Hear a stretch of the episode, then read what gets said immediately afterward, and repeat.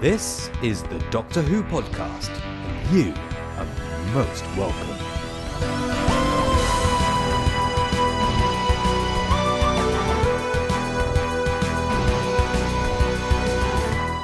It's episode 154 of the Doctor Who podcast, and this week you get to join James and Michele for a geek out on all things Big Finish.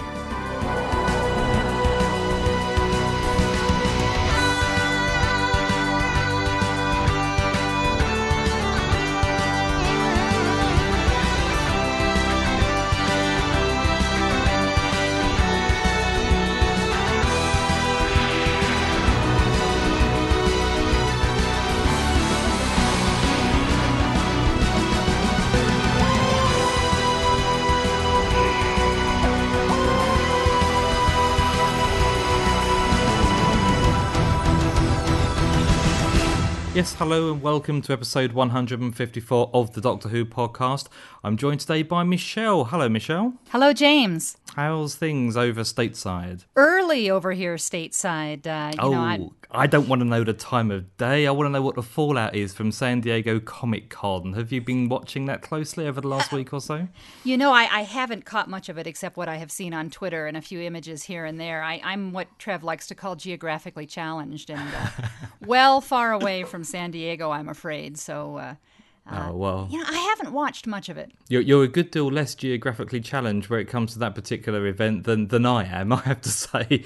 I think I must be about 5,000 miles away, but it's, it's been amazing again just watching things develop online. There's been podcasts, again, there's um, Radio Free Skaro have been covering the event, and many others as well. And it's great to, to actually hear Matt Smith, Karen Gillan, and Arthur Darvill, Steven Moffat talk to people. There's, there's photographs popping up online all the time as well. So they're really taking some time to to meet and talk to the fans. Uh, at the same time, giving us very very little new information. You know, James, you may be a man with too much time on your hands. Uh, I've been mostly focusing on thinking about things like Big Finish and and uh, Doctor Who podcast. I mean, who wants to deal with San Diego Comic Con when there's the Doctor Who podcast to to focus on? Yeah, you're quite right. Perhaps I haven't got my priorities quite right, but uh, it is always interesting keeping abreast with developments uh, about Doctor Who, particularly when people are expecting either a new trailer or some news to leak out that you know it doesn't emanate from the UK. It's extremely rare this phenomenon. People over here, you know, have, have got to try and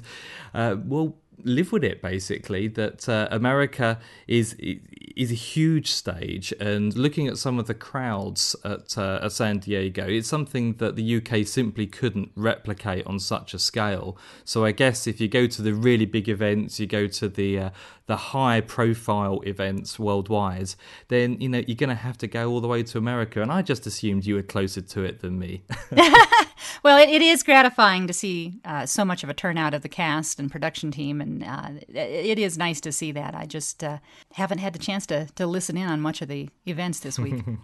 well, just to give a quick summary, the first four episode titles of season seven have been announced. We won't go through them now because there are some of you out there who consider episode titles a spoiler. I can't quite see how that works personally. But uh, I mean, you're never going to get an episode that gives the ending away, like I don't know, Rory dies, are you? But uh, even so, oh, oh, no, nothing, nothing like the wedding of River Song. Well, I suppose because that wasn't a real wedding either. Or, In or fact, the doctor's wife. the doctor's wife, which was basically a machine. Yeah, in fact, misdirection within episode titles is commonplace. I'm, I'm not quite certain why people are so um, so concerned. Uh, this is Sylvester McCoy, and you're listening to the Doctor Who podcast. Thank you. Now, so what is a podcast? Is pod? Is a pod? Pod is a flower. Is a kind of a, an, uh, is it for pot radio for for uh, uh, plants? Kind of. Pod, there, there are yeah. vegetables involved, mostly in the broadcasting side. All right. Yes. No, because I mean Prince Charles is very good. He talks to plants, and they seem to be happy and grow better. Um, and I think it's wonderful that there's a radio station just for plants, Mushrooms. mushrooms. Anyway, this is not a podcast to be focusing on events that are taking place thousands of miles away from where Doctor Who is filmed, usually that is. Michele and I are going to take a look at an absolute enormous institution that has just grown and grown in terms of popularity and quality since its launch back in 1999, and that is Big Finish Productions. Now, when, you come to a podcast to talk about Big Finish, it's extremely difficult to know where to start, let alone finish.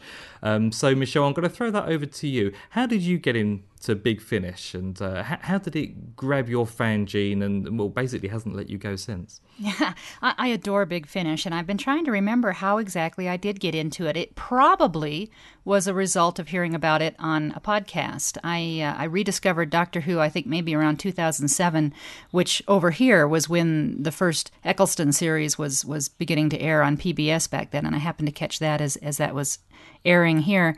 That got me back into my Doctor Who fandom big time, and uh, it wasn't too long after that that I discovered podcasts, and I'm sure it was probably something on the Whocast because that's what I listened to most back then. Um, maybe that was around 2008 by then, but uh, that would have given me a clue that, that Big Finished existed. As you're probably aware, we don't have quite the continuing and thriving tradition of audio drama over here in the United States. It's probably not something I would have happened upon otherwise, but I'm sure I must have heard about it on podcast. Went, checked out the website, uh, loved the idea of being able to revisit stories with the original doctors. Um, and, and I think uh, back then, and again, I think it was about 2008, I began listening to, oh, being a Doctor Who fan with that gene that means you have to do everything in order. I, uh, uh, in part, I started with the very first episodes in the main range, uh, but simultaneously not wanting to be left behind with with the things that were being released at the time and wanting to be in on those discussions, uh, I also picked up a subscription pretty soon thereafter and, and, started following along. And since then, I've been discovering the the other ranges and, and just love it. I, I I think Big Finish is the best thing since sliced bread, and I hope it goes on forever because it's a delight. and and you tell me that I've got too much time on my hands. In 2008, there was over a hundred main range Big Finishes released already, and you went back to the beginning, Sirens of Time, and you picked up from pretty much the current release as well. I'm uh, I'm I'm I'm stunned that you've managed to maintain a career and a family. well, I I haven't actually listened to all of them in between. Um, so so you know I, I, I probably picked up the first dozen or 14 in order. Oh, but then of course I love the Eighth Doctor and wanted to hear more about him. So I also started in with Storm Warning and started listening to the Eighth Doctor stories.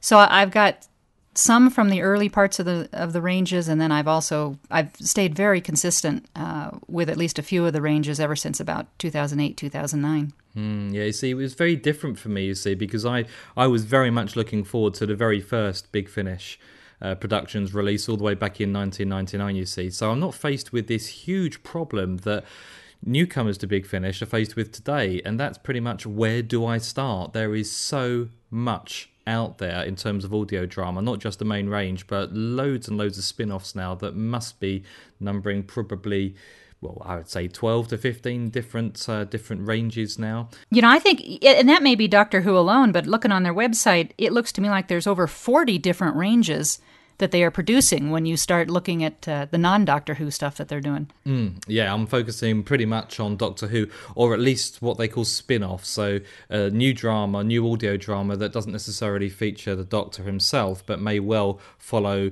well, some periphery characters. You look at Jago and Lightfoot, who only turned up, um, you know, 20 years after the program had started and were never seen again on television. In fact, they only ever met in episode five of Talons of Weng-Chiang. And Big Finish have developed an extremely successful range, uh, which is now, I think, there's at least four series out now, and mm-hmm. they're, they're, planning up to to season seven. But uh, but it, it, it's a phenomenal institution and a company, and I think it's it's grown certainly in terms of stature.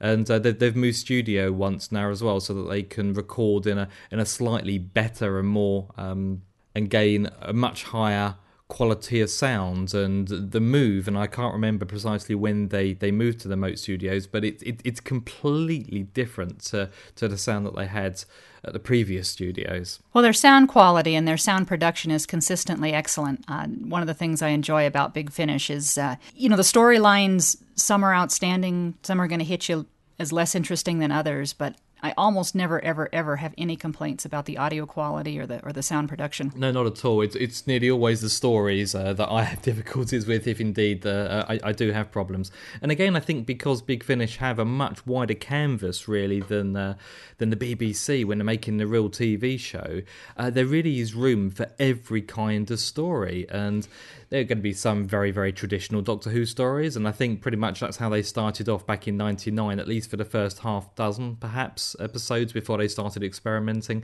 Um, and, and then certainly later on, you've got some extremely ethereal, quite surreal, very inaccessible stories really that you have to listen to two or three times before you've even got the vaguest idea of what's going on but i think again because they've got so much scope uh, to vary the way they tell their stories. The range is incredibly diverse, and therefore, I think, appeals perhaps to a slightly different kind of Doctor Who fan to that from the telly series. Well, it's certainly something that you're going to have to invest in in multiple ways uh, invest in financially if you're going to if you're going to keep up with a lot of it but also invest in time wise and attention wise um, many of these you, you have to pay attention to while you're listening, um, some more than others. But yeah, then perhaps that takes a different kind of fan than the casual viewer who'll just sit down and kind of let a TV episode wash over them. But I love that about it, and I, and I love the ability to to pop it in and listen to it a second or third time. Inevitably, I find that if I listen to them a second or third time,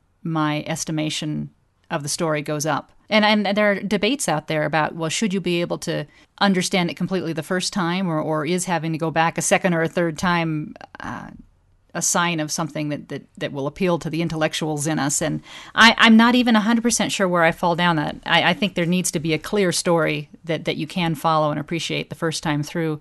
But I like the ones that also have the added dimensions that when you listen a second or a third time, you get even more out of it. Well, that, that's precisely the debate that's been going on in the media, certainly over here in the UK, or, or it was, should I say, when season six was transmitting on television. There was always stories saying, "Oh, it's far too complicated. It's far too complicated." And of course, all of the people making these comments are generally adults, whereas the kids are going, "Well, we love it. We absolutely love it."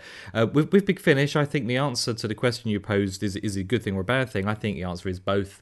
Uh, you have got some stories that you can listen to in one sitting, pretty much absorb and and move on fairly unaffected. Whereas there are some other stories, Death in the Family. I'm sure listeners won't be surprised to hear me mention uh, that story again. Every time you listen to it, it's it, it gets you and it, it, reaches depths that other stories simply simply don't. And that's not to say that it's much better. It's just different. And again, it comes back to the fact that Big Finish have the ability to tell different kinds of stories in different kinds of ways.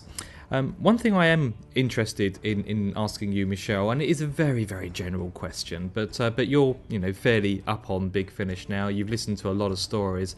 Do you have a particular Doctor or a particular Doctor's storyline that Big Finish have told that has really engaged you or has really plugged into your your fan gene?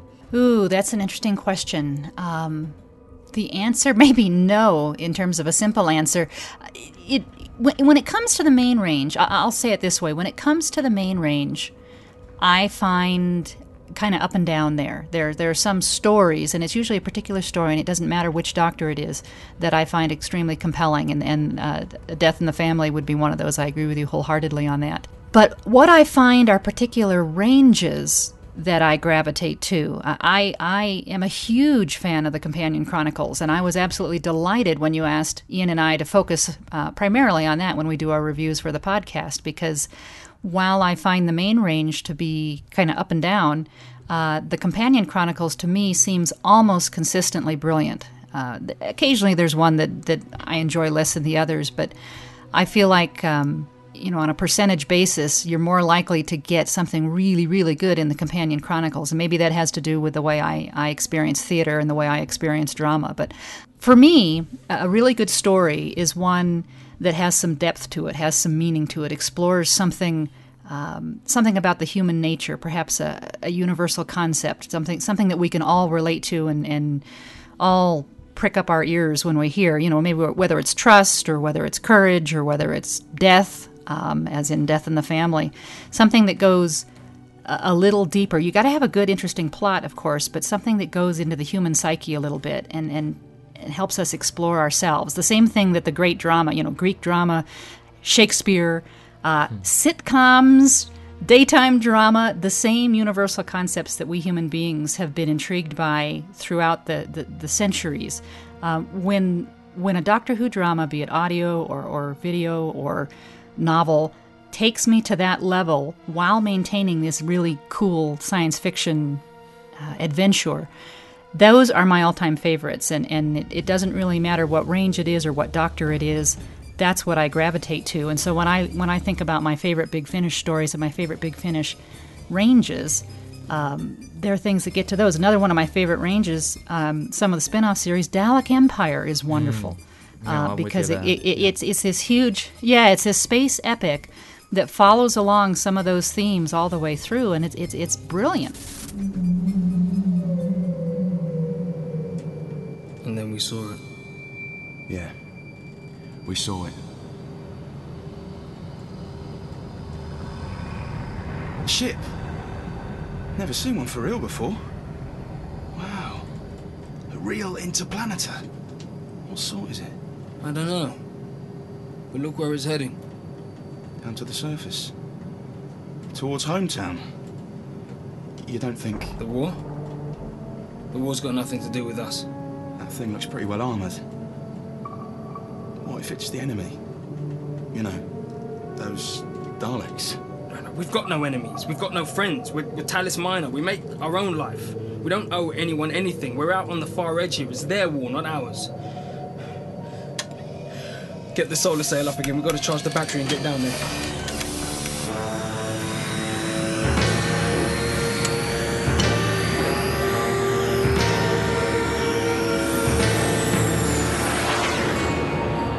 I agree completely, and I think Dalek Empire is probably my favourite spin off as well. And it's a little bit of a shame that it appears to have finished after four series now.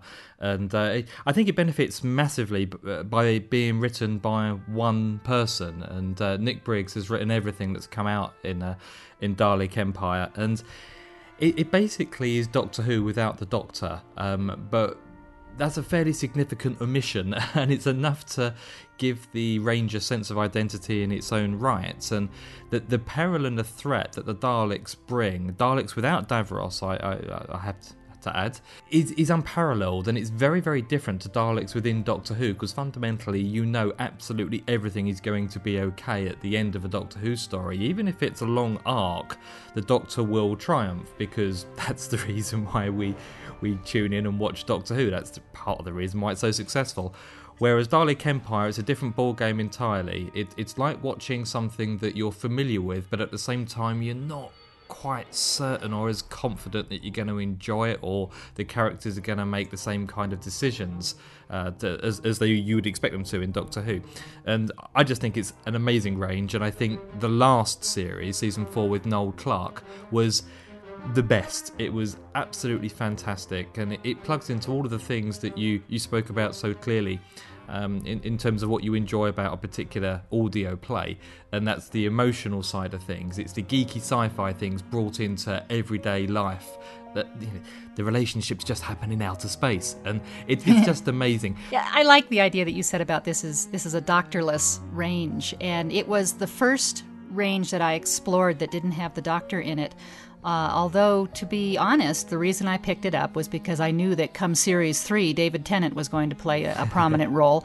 Uh, before that was done before he ever became the Doctor on Doctor Who. But so my my motives were tainted, I suppose, for for starting into the series. But I, I was curious, and again, because I'm someone who likes to start from the beginning, I started with series one, even though I knew I had to wait till till series three for David Tennant. But I, I actually remember it very clearly. You know those flashbulb memories that you remember exactly where you were and what you were doing? That is how I feel about experiencing Dalek Empire. And I remember putting the, the earphones in my head and going out to mow the lawn, which is probably a stupid thing to do because you have to have the volume up pretty high while you're mowing the lawn. And it's probably not good for your ears. So, not encouraging that. But I remember being out there mowing the lawn with Dalek Empire in my ears and becoming completely engrossed in these characters within the first few minutes and having to listen to the next one and the next one and the next one and the next one. Uh, this is why so much of my money goes to Big Finish. But, but uh, the, there was no doctor, but the characters were compelling and the characters were wonderful, and you wanted to follow them through and find out what happened to them. I would heartily recommend any series of Dalek Empire to anyone who's considering toying with something in a Doctor Who universe that doesn't have the Doctor in it. There's plenty of familiar sci fi actor voices uh, to hear. Gareth Thomas, for instance, is, uh, is prominent in a number of these plays, so well worth taking a listen to. I, want to get back to the main range just a little bit because I think this is probably where most people new to Big Finish will head for, and then they'll suddenly realise there's nearly 200 stories to choose from. And uh, l- let me ask you a very straightforward and perfunctory question, which I'm going to answer as well after you've had a go. Uh, but where do you think someone should start? I think generally speaking, some of the earliest stories aren't always considered to be some of the strongest. Although I, I enjoyed starting from the beginning. That was not, it didn't dissuade me in any way. I, I uh, even the first first one, Sirens of Time, I believe, correct, and and I've heard some disparaging comments about that, but I quite enjoyed it. Um, so starting from the beginning is an option, but it's awfully daunting when you have 200 episodes to catch up to where the rest of the fandom is. Yeah. I don't think you can go too far wrong with, with starting with the current releases and therefore getting to be in on the discussion if you want to be in on the discussion. Uh, there are certainly, I'm big Big Finish has has their own forum, but there are other groups out there that, that read and or listen to and discuss Big Finish um, together, which which is a great way to experience the range. I think starting with whatever's coming out now is good. You can, I mean, certainly on our forum and in other places, you can find recommendations for the favorites that people have out of the main range, and that's another option. Would be to go pick and choose some of the classics while getting in on what's being released now. What, what would you say? Oh, well, it, it's difficult. Um, I, I, think since Big Finish started releasing mini-series, and that must have been about two or three years or so ago now, it's a lot easier to just jump on. And I think perhaps that was a quite deliberate decision. You know, you can pick up a series of three plays and, you know, you get a sense of continuity. The difficulty with that being is that they're now tying these mini-series to each other. So I think one of the things about um, Doctor Who fans, irrespective of whether they're involved in making the show or a different different part of um, uh, the Doctor Who world, like the audios, you know, the one thing that's within us all is a sense of continuity, and we all get a little buzz out of a reference uh, that's made to a story that we that we pick up on. We feel all quite bright and clever when we recognise that quote. And one of the very few good things uh, about last year's Christmas special is that it had a reference to the Caves of Androzani in it. And I know I think that was the only thing that Trev thought was even vaguely uh, good about that entire story. Um, and, and, Big Finish do it too. Um, but I, I would suggest that people start with the redevelopment of probably the most underserved Doctor on television, and that's with Colin Baker's Doctor. Um, and I wouldn't go back to his very first story either, which was Whispers of Terror, which is a perfectly good story in its own right. But I would go to a story called The Marian Conspiracy, and that was that was released number six all the way back in March 2000. And it was also the very first time Big Finish uh, created a companion uh, for an old classic Doctor in Evelyn Smythe, and it was an absolute stroke of genius um, to introduce an older character and someone who. Um, who can play off the Doctor in a completely different way to Peri did, in a different way to Mel and and all of the, all of the characters the Sixth Doctor met in his journey on television. You know, this is just a brand new relationship, and as such, it enables us to see a different side to the Sixth Doctor. And Colin Baker eats that opportunity up like a, a hearty meal. It is absolutely brilliant. I would heartily agree. And and Maggie Stables is brilliant. It's a wonderful pairing. It's it's an interesting pairing because of the the older woman with with the Doctor. Uh, Colin Baker has been so well served by Big Finish on audio that it is a delight.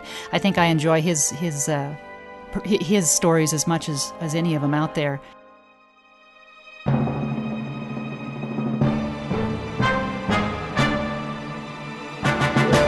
I think it's probably worthwhile looking at the writers as well Big Finish have used over the years because um, it's certainly a way that I now decide how I'm going to approach a story. I've just got used to the style of each of the writers now, apart from obviously the brand new ones. But I think now that I know what they're like, I, I know what kind of stories each author is going to produce, and as a result, I know which ones I'm probably going to enjoy and which ones that I'm not going to like so much.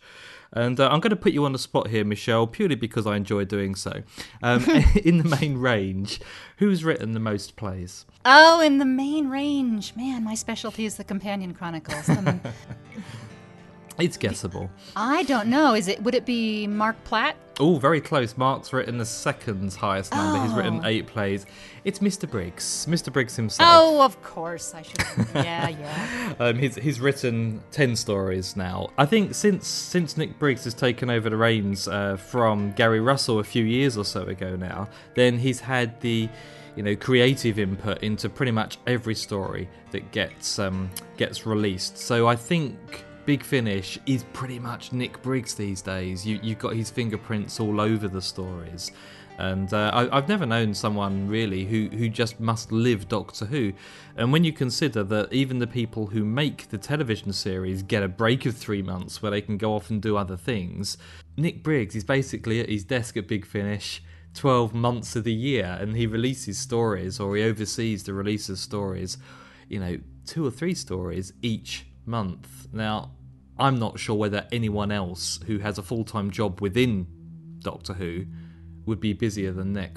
I can't imagine it. it- the, the output is extraordinary, as you say. He seems to be in on, on everything, and yet he does still maintain an acting career and other Mm. pursuits. And I have thoroughly enjoyed the direction that the company has gone Yeah, uh, in terms of the productions under his leadership. Uh, he, he's extraordinary. He does multiple things. I think uh, you know you talk about writers and who to experience. Not only then is he the most prolific in the main range, he's one of my favorites. Um, I, I think he's he's brilliant when it comes to his writing. I think out of the 10 plays that he's written for the main range, there's only one that I think is incredibly so so, and that was The Nowhere Place, uh, all the way back in um, July 2006. But if you look at his other plays, there's Creatures of Beauty, which is a fifth Doctor story, which was the first time Big Finish really tried to mess around with linear storytelling. Uh, it, it's well worth having a listen. You won't have a clue what's going on for the first 15 minutes or so, but after that, you get used to the way the story is being told, and you can really begin to enjoy it. Uh, Sword of Orion, again, is, is another story that uh, company that Nick Briggs used to work with. Audio Visuals had written before, and it was for a different doctor. I'm not even sure if it was for a TV doctor, but it's something he adapted, and uh, it was also an Eighth Doctor story, and it was the Eighth Doctor Cyberman story, the first Eighth Doctor Cyberman story. It was done really well. And just rattling through the others, he wrote Sirens of Time, the very first one, Mutant Phase, another Dalek story, very, very strong Dalek story. He wrote Patient Zero and Blue Forgotten Planet, which bookended the Charley finale, if you like, which was a much anticipated trilogy. It was sandwiched by really quite a poor Marc Platt story called Paper Cuts, it has to be said. But Nick Briggs has been there every time there has been a really important or a really good story uh, to be told, I think. The other thing that Nick Briggs uh, brings, I think, to the company is a style that is sort of relaxed, um, very professional and yet informal, if that's not too much of a contradiction. I love the podcasts that Big Finish puts out, uh, that particularly the ones where it's Nick Briggs and, and some of the other uh, production folks sitting around a table just just chatting with each other, and they are hilarious. Oftentimes, they're they're delightful to listen to. You feel kind of like you're right there with them, like it's a coffee clatch or something. Just that tone, that sense of availability to to the listeners, and the ability to you know if one wanted to send in comments or interact. I, I, another thing that I think is uh, phenomenal about this company. Mm, no, I agree, and and I think the only thing that surprises me is how long it took before Big Finish launched a podcast. They're an audio company, and but yeah, they've they've really got the format down quite nicely now, and uh, they they they also um, have taken a different tack in terms of numbering, uh, which is slightly confusing. They, they they just have, I think it's like it's a July podcast, and then they have a second July podcast, and so on. Um, so again, the numbering system's a little bit confusing, and I sometimes wonder which ones I've heard and which ones I haven't. So it does get a bit confusing from that point of view. But not being a highly organised, structured Doctor Who fan who's bothered about these things, then clearly I just get on with things.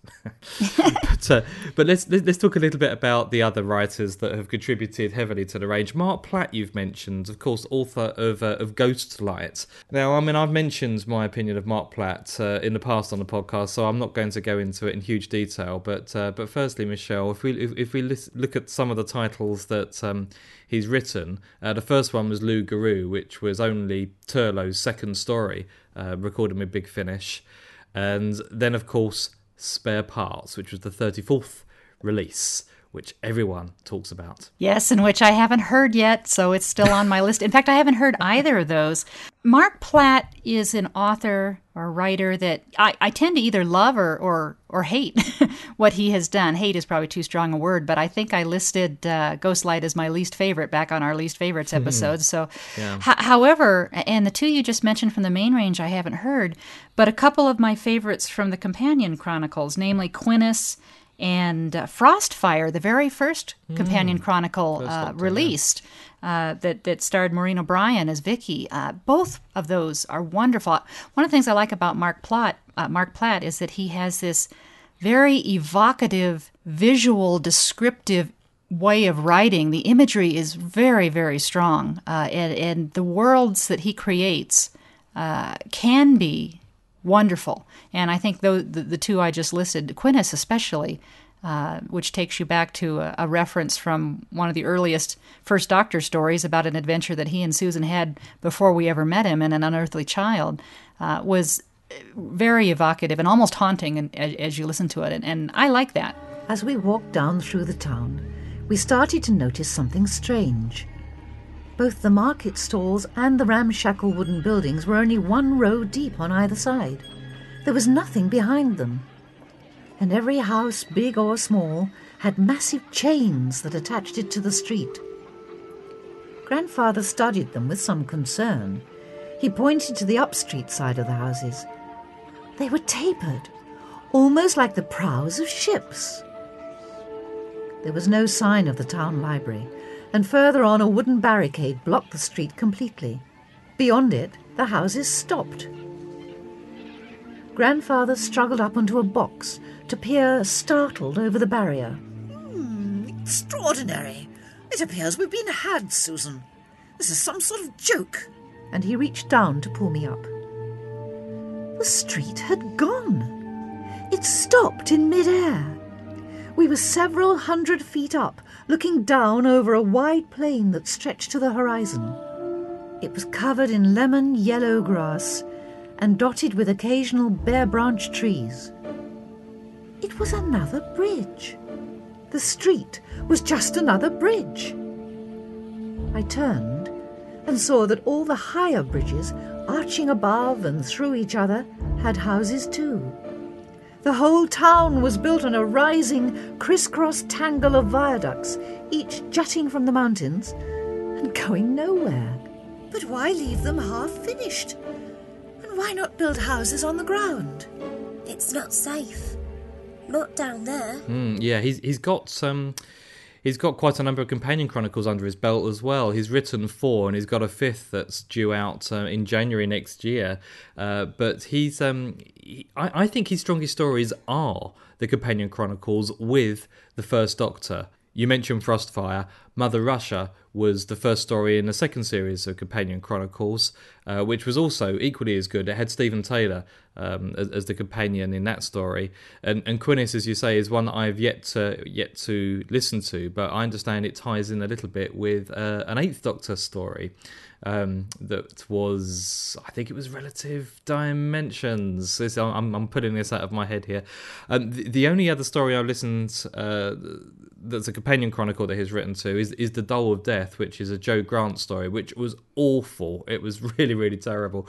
Um, and I'm, I'm going to go back to what you said earlier on. Um, people tend to either like or hate, or let's say dislike, Marc Platt's stories. And I have to say, I do wonder why he's been commissioned on so many occasions by Big Finish, because the vast number of stories that he's, he's written, I mean, people will always say, oh, they're strange or they're inaccessible, but uh, but Big Finish tend not to use writers who don't sell. I think it's a case that they just can't afford to keep on employing people who produce stories that don't um, don't go off the shelves. And Marc Platt must be a very, very big name for them because aside from Nick Briggs, he's written the most main range stories um, than than anyone else. Let me just go through the others that he's um, that he's written for the main range, and I'm interested, Michele, whether you've heard any, and if so, what you think of them.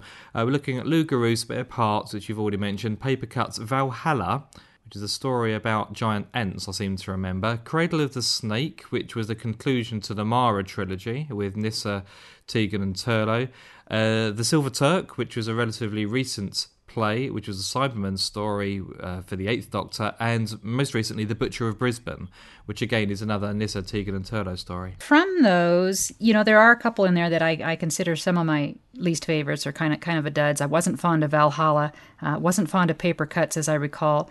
There are some like Spare Parts we mentioned has a great reputation. I haven't listened to yet. Cradle of the Snake, Silver Turk were kind of middling for me. There were Mm. things I liked about them and, and, and, and things I didn't like about them. So, yeah, I mean, again, he's maybe a little bit hit and miss, but it probably has to do with whether you like his style of writing. Although, even saying that, I love some of what he's done, and I find some of what he's done uh, pretty missable. So, interesting, interesting man. But you mentioned Relative Dimensions a little bit ago. I'd forgotten that was one of his too, and that was a delightful Christmas story. Yeah, I, I, guess I can see why they why they keep going back to him. And when his name comes up, I always kind of buckle my seatbelt before listening. And you know, okay, this is going to be a wild ride. I'm probably either going to love this or or this will be the last time I listen to it. So. I took a similar approach when I used to read his books as well. Um, I, there was a time, Time's Crucible, I think, is a Cat's Cradle, Virgin New Adventure, that I, I, I read that book and I was determined to finish it because I, I knew it was part of a, a longer story. Um, and, and once I did, I, I really did need a, a holiday. It was extremely hard work. But when you go back and look at his work, it is extremely well structured and it is it is quite listenable. But there's, there's plenty of other authors um, out there who are really good, some of which. Big Finish discovered, others of which have, have kindly written for Big Finish. You know, even though you may consider their career has been, you know, so successful, they wouldn't necessarily consider something like this. And you know, you talk about people like Rob Shearman, who's written four main range plays, all of which are absolutely brilliant. I would say sh- sh- I can never say this one. In fact, Rob Shearman, when I interviewed him, couldn't say it either, and he called it it it, it cheered so shirt so. It was the Eighth Doctor. Uh, big finish play that, that that he wrote. That's that's the one that I would say I had the hardest time with. When you consider Jubilee, The Holy Terror, and The Chimes of Midnight, you're looking at some of the best stories that Big Finish have ever released. I remember when Rob Shearman was talking to me about The Holy Terror, which was the first time that he wrote for Big Finish. He deliberately pitched what he considered to be a really strange story. Uh, he pitched about three. It was uh, initially it was pitched for um, Tom Baker. Big Finish were in conversation with Tom Baker at the time, and Holy Terror could have been a fourth Doctor story. Turned out to be a sixth Doctor story, totally off the wall, um, but it was welcomed by fans so much, and it's one of the darkest pieces of writing uh, that Big Finish have ever gone with and run with, and I very much doubt we get something that dark or that depressing, really, um, in the main range once again. I have heard Chimes of Midnight, and I listened to it probably in the right setting, in that I was driving over a very high mountain pass well after dark um, in a spooky setting. However, I did not enjoy it as much as uh, most fan reaction says I should. So just something a little quirk about my tastes, I guess. However, I am thoroughly looking forward to Holy Terror based on everything I've heard. I have downloaded, I have bought it, just haven't gotten to it. Uh, but uh, it's on my list. Well, that needs to be next on your list because that's a that's a brilliant, brilliant story.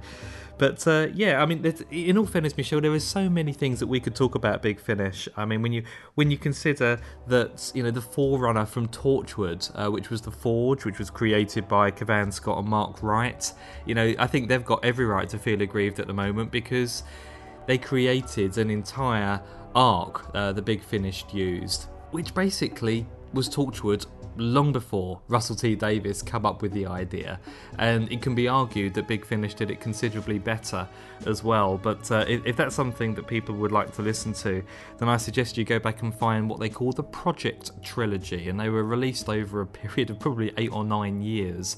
Uh, but there were three stories: there's Project Twilight, Project Lazarus, and Project Destiny.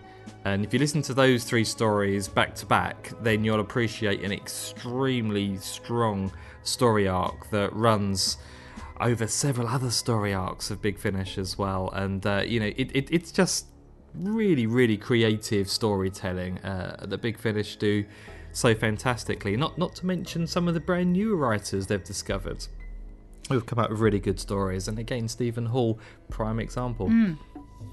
Well, one of my all-time favorite writers, and I've said this before uh, for Big Finish, is Simon Guerrier. Uh, and it, I didn't used to pay that much attention to who wrote them, and, and I get the downloads. uh, I get the downloads, which means I don't have the, the, the CD sleeve to be able to read the actor's name and the writer's name, and uh, unfortunately, that means that I, I have missed a lot of that. But when I started doing more with the Doctor Who podcast and had to start paying attention to those things, it really struck me that when I went back to thinking about my favorite stories that I'd heard from Big Finish, doggone it, if every time I didn't look up the writer, it didn't have Simon Guerrier's name next to it. uh, and so I have come, the things I've heard of his, and there are several now for Big Finish, range from good to extraordinary. Yeah. The worst I can say is that sometimes it's, it's sort of a, an average story, but a very solid story. But, but more often than not, I get really excited about what I hear in his writing. So, hooray for Simon. Well, maybe that ties in with something else you said earlier on. Uh, Simon Guerrier is, is, is, the most prolific writer of the Companion Chronicles, and you said that was your favourite range. So perhaps those two facts are. yeah, I, am sh- I'm sure they connect. I'm sure they connect. I... Yeah, I mean, Simon's written a couple of main range plays as well, and he, he he's the kind of writer that you go to when you need. Um, you, need an emotional tale told. Now, I'm sure he'll really be pleased that I've tarred him with a brush there, uh, because no writers like being painted into a corner. But he does tell an emotional story within a sci fi setting incredibly well and I, I would always go uh, to some of his companion chronicles, particularly the later ones that he wrote, uh, featuring Jean Marsh as Sara Kingdom and Peter Purves as, as Steven Taylor. Those are some of my favourite companion chronicles, and I'm, I'm not as fond of them as, as a range as you are. Michele. There are some that I find are extremely hard to pay attention to, and my mind wanders. And I, have got a kind of rule: if I have to rewind more than about three occasions um, to listen to something that I've missed when my attention has has wandered, then that's it. I give up with it. And uh, I, I, I, don't seem to have that difficulty with the main range. There isn't one story that I've given up with in the main range in nearly 200 releases.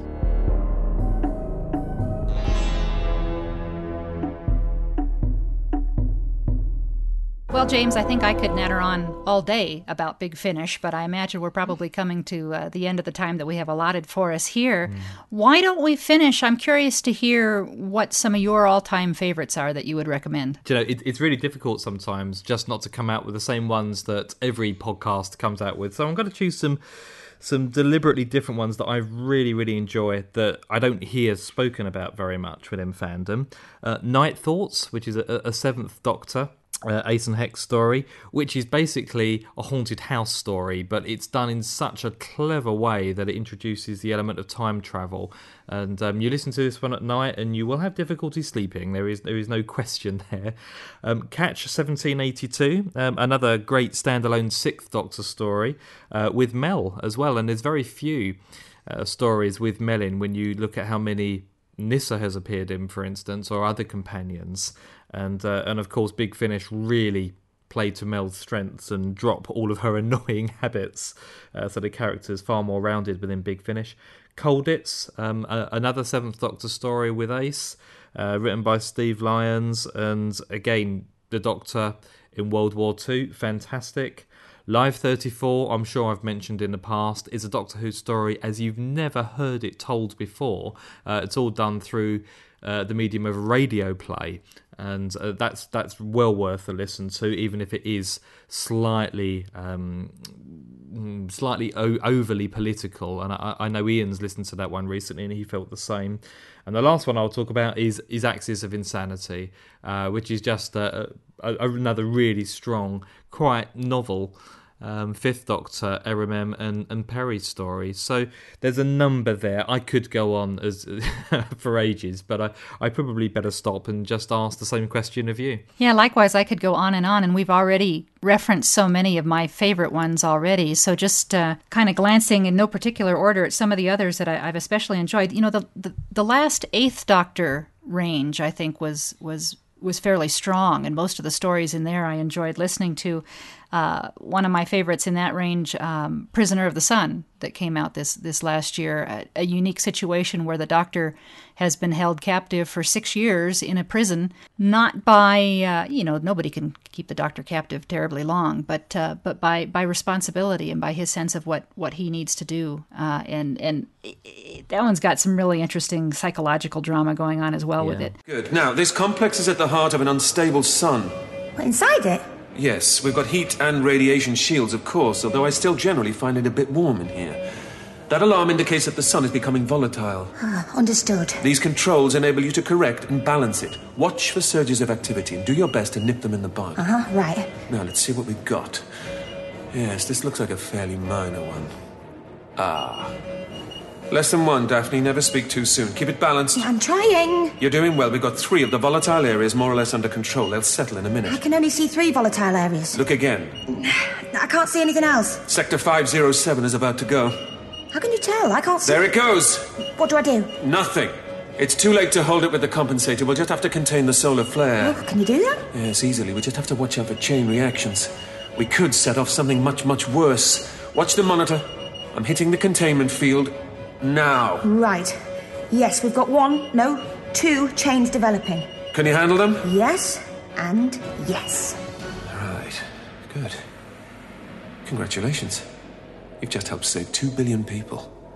What would you like for lunch? Book of Kells, also from that same range, wa- was was a fun one. I enjoyed Feast of Axos. I know we talked about that on the Doctor Who podcast a while back. Some others of my favorites from the Companion Chronicles range. I'll, I'll throw in Solitaire uh, with the Celestial Toymaker and Charley, The Magician's Oath with Richard Franklin.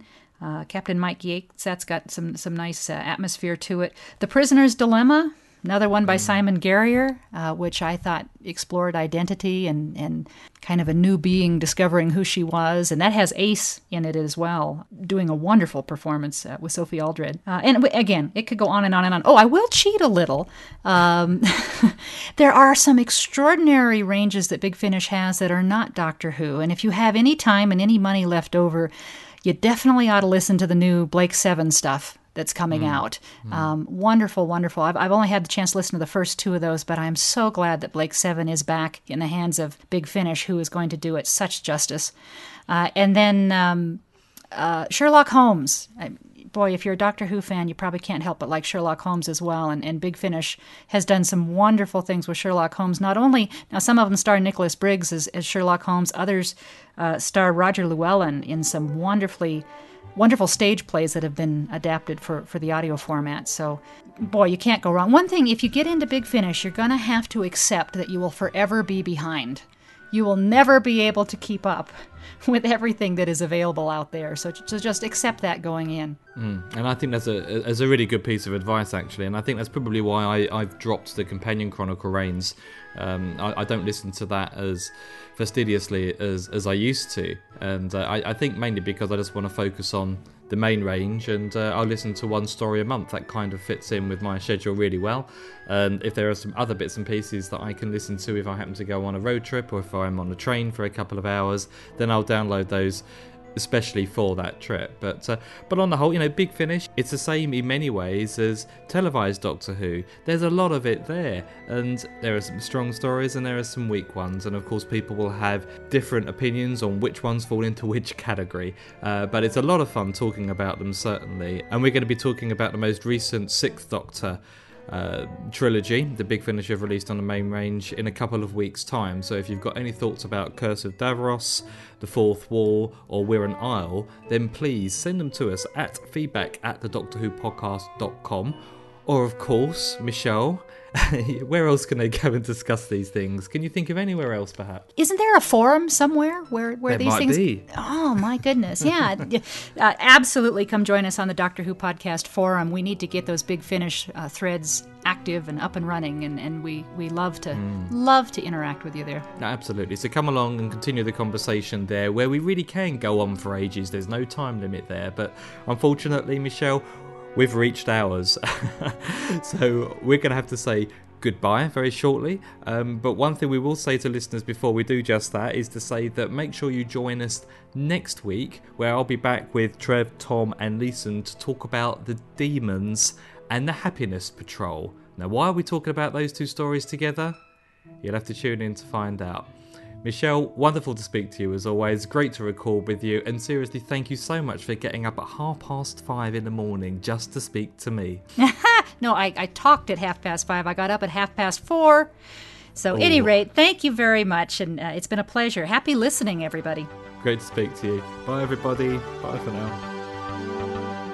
That was the Doctor Who podcast. which you can find at thedoctorwhopodcast.com. If you have any feedback, please send it in to feedback at thedoctorwhopodcast.com. You can also find us on Twitter, Facebook, and via the Doctor Who Podcast forums. Thank you for listening. Take care.